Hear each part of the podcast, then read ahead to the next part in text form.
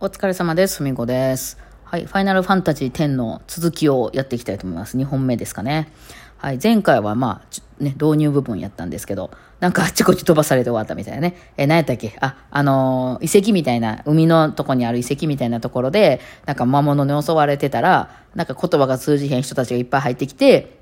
あの、助けて、助けてくれるみたいなこと言ってたら、急に殴られて気を失ったみたいなところで終わってたんですけど、その後気ぃついたところがですね、船の上やったんですね。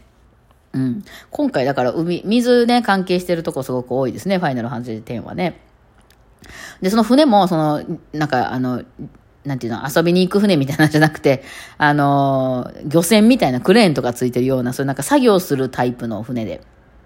で、なんかみんな言葉が通じんのですよ。そこで、ちょっと話してくれやとか、あとなんか向こうもなんかめっちゃ聞いてくるんやけど、何言ってるか全然わかんないのね。困ったな、みたいな。で、なんかどうやら、なんかこいつも今繋いどけ、みたいな感じで、なんかリーダーみたいな人が言って、みんなが船の中帰っていっちゃって、甲板みたいなところに一人手繋がれて手錠みたいなんで、どうしようってなったら、そのうちの一人の子が、あの、話しかけてくるんですね。で、声的に女の子っぽいんですけど、あの、まあ、途中でね、顔のとこだけ出してくれたら可愛い女の子だったんですけど、その子は言葉通じたんですよ。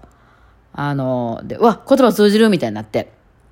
で、その、なんでみんな言葉通じへんの他の人みたいな。君喋れるな、みたいな。よかったよかった、人やった、みたいな感じで。で、言ったらその女の子ね、後から、まあ、この時は実は名前は明かされてないんですけど、後からその女の子がリュックっていう名前やっていう女の子が、あの、わかるんですよ。リュックファンの人多いですね。うん、私もリュック大好きですね。女の子リュックなんですよね。この時結構ね、あの、セクシーな格好して、ちゃちゃうんですよ。ちゃんと覆われてる、あの、ウォータースーツみたいな着てるんですけど、あなぜか、は、あの、肌色なんですよね。だから裸かなって一瞬思っちゃうっていうね。あの、別に全然裸じゃないんですけどね。そういう、まあ、服を着てるリュックちゃんなんですけど、あリュックが、えーあれ、アルベド語じゃんわかるでしょ？みたいな。まリュックもなんかちょっとギャルっぽいんですよ。で、で、わかるじゃんっていうか、いや、そんなん知らんし、みたいな、ティーダはね。で、あ、そうなんや、みたいな。で、えー、んで、そのリュックがね、君どっから来たの？あんなとこで襲われてたけど、みたいな。どこの人？みたいなこと聞いたら、あの、リュックが、いや、俺、ザナルカンドから来て、みたいな。それ、なんなら試合してたんや、みたいなね。うん、ザナルカンドから来たんやけど、って言ったら、なんか、え？みたいな、なんか、リュックが、え、なんて？みたいな、なんか、なんて言った？今、ザナルカンドって言いました？みたいな。でその時の反応が、なんていう、なんか、めっちゃ下ネタ言うたみたいな、なんかこう、言うたらあかん言葉言うてもうてるみたいな、なんか、ま、なんか、ティンとかマンとか言うてもうたみたいな感じの反応なんですね、みんながね。え、え、なんてみたいな、なんか感じになって、いや、いや、だからザナルカンドやけど、みたいなこと言ったら、まあ、その、その後いろいろ話した後、あのさ、とか言って、君そのザナルカンドとかいう言葉はあんまり人前で言わん方がええよ、みたいな、もう完全に下ネタ言うたみたいになってるわけなんですよね。で、えーなんでよ、みたいな。だってザナルカンドって千年前に滅びてるやんって言うんですよ、リュックが。で、えって、だって、えーで、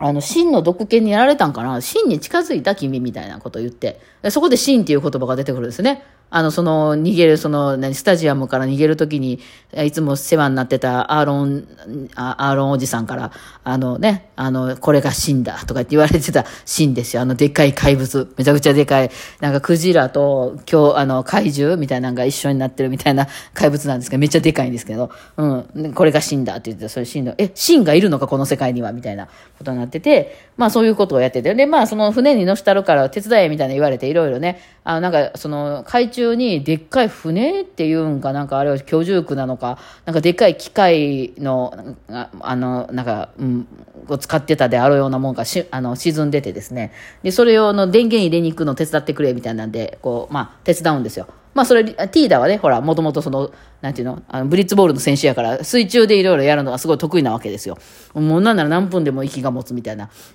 感じなので、あの、やって、で、そうです。電源入ったら、その、海中に沈んでたなんか超巨大船みたいなやつがバーって電気がついてね、よっしゃ、これで電源取れるぞみたいなことで、なんかまあ、その、えーそのリュックの仲間たちみたいなのはね、それでわーわー言ってるわけですよ。って言ってた先になんとシンが来るんですよ、近くまで。で、シンってね、もうでかいから、あの、スーって泳いでてもね、もうその辺のもう全部ひっくり返るので、もうあの津波よ。もうでかい、もう存在が津波。そう。これで、またわーってひあのひっくり返って、なんで芯が来んねやみたいな感じで、あの、来て、で、その船ごとひっくり返るみたいな、ひっくり返らへんかったかな。投げ出されてしまって、また気を失います。もうティーだ。さっきから気失いすぎる一日のうちでね。はい。で、次気づいたところはですね、今度は急に南の島みたいなところで、南の島の海のその砂浜の浅瀬みたいなところで、バーって目が覚めるんですよね。で、今度は今までは結構暗いとこばっかり、ほんと暗いとこば夜で、なんか暗いとこよあの夜の海みたいなとこばっかりやったんですけど、めっちゃ明るくて、南の島ですみたいな、ヤシヤシの木がバー生えてるみたいな、急になんか明るい感じのとこで目が覚めるんですよ。で、バーって起きたら、なんか砂浜のとこにいっぱい人、なんか人が歩いたりしてて、あ、人間いる、人間いる、みたいな、助かったみたいな感じで、えー、助けて、みたいな方、あの、言ったら、その、ね、あの、ちょうどね、その砂浜のとこで、なんかブリッツボールの練習してた人たちがいて、そのね、うん、その時代のサッカーみたいな。うん。で、あ、誰か人が倒れてるわ、みたいなんで、助けに来てくれるんですよ。で、その一番初めに助けに来てくれたのが、ワッカっていう兄ちゃんで、まあちょっと2つぐらいと、とじゃそんなことないわ。23とか言ってたのだから5歳ぐらい年上か。あの、ティーダ君の。え、ワッカはね、あのー、声が中井さんなので、あれです、ゾロですね。私の中からゾロが来たって思いましたね。はい。で、そのワッカが、あのー、お、誰がどうしたんや？みたいな。お前どっから来たんや？みたいな感じで、あの、助けに来てくれるんですよ。で、まあ、まあ別にその、ティーダはそんなに、あの、ダメージ食らってなくて、腹、お腹減った、腹減ったぐらいなもんで。で、みんななんか、その、今まで散々ちょっと全然通じへん世界で、なんかどこ行っても言葉がわからんとかさ、ザナルカンドは千年前に滅びてるとか言われて、なんかわけわからんかったのに、来たらみんなブリッツボール練習してるから、え、それってブリッツボールやんな、みたいなこと言って、ちょっと貸して、とか言って、その、まあ、ティーダはほら、プロ選手やから、なんか、なんかチャラいんで、ちょっとこう見してやるわけですよ。なんか、俺結構すごいねんで、みたいな感じで。で、こう、ゴールとかパーってこう決めたりとかしたら、周りが人たちがすげえってなって、その人たちが。で、え、お前どっかのチームに属してんじゃないの？どこのチーム？って言ったら元気よく、ザナルカンダエブスって言ったら、あの、みんなが、もうめっちゃ下ネタ言うたみたいな、またシーンってなって、いや、下ネタじゃないですよ。これね、実は意味があって、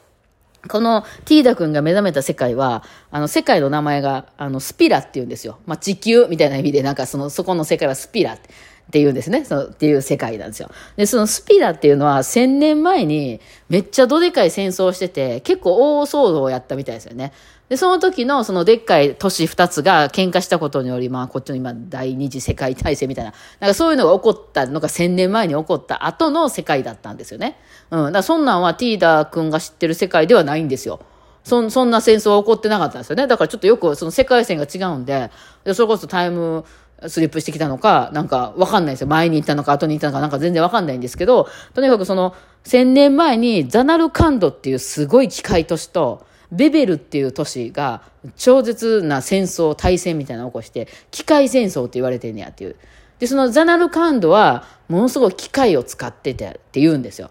で、でベベルはそのなんか魔法とかを使ってて、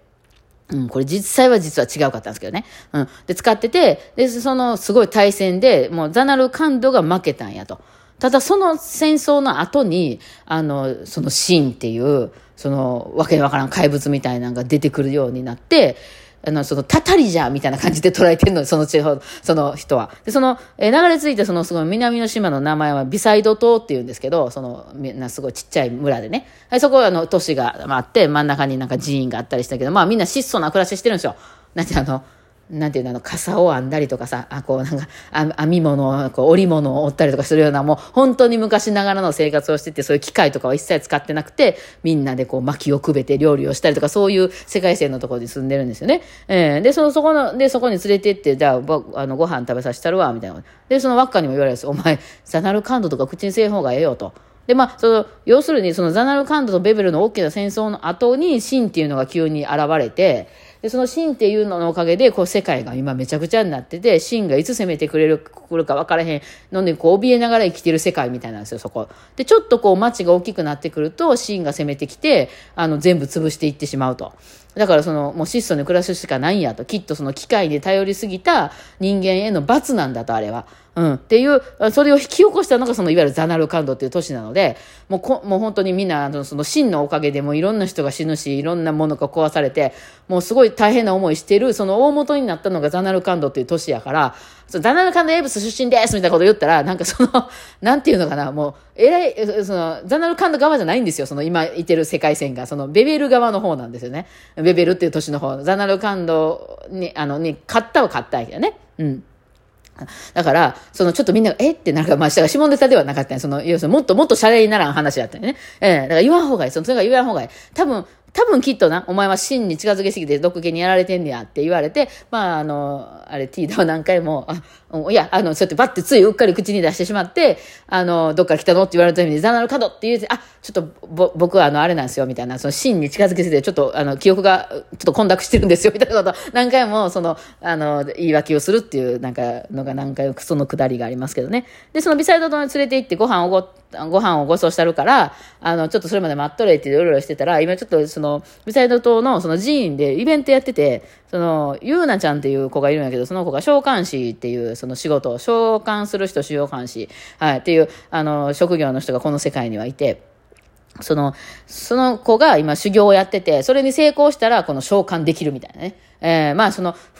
これちょっと詳しくまた次回説明しようと思うんですけど、ファイナルファンタジーの世界には召喚獣っていうのがいてですね、実際には存在してへんねんけど、強く祈ることにより、出てきてって言ったら、そのでかい、こう、なんかその、あの、なんていうの、こう、モンスターみたいなのを呼び出すことができるんですよね。で、火の、火の、モンスターっていうかな、あれ、なんか火の神みたいなとか、氷の神みたいな。氷の神みたいな人って芝、芝姉さんやってめっちゃあの色っぽい人なんですけどね。それはそのね、あの、ファイナルファンタジー初めの頃から、あの、共通してずっとある話題なんですけど、そう、あの、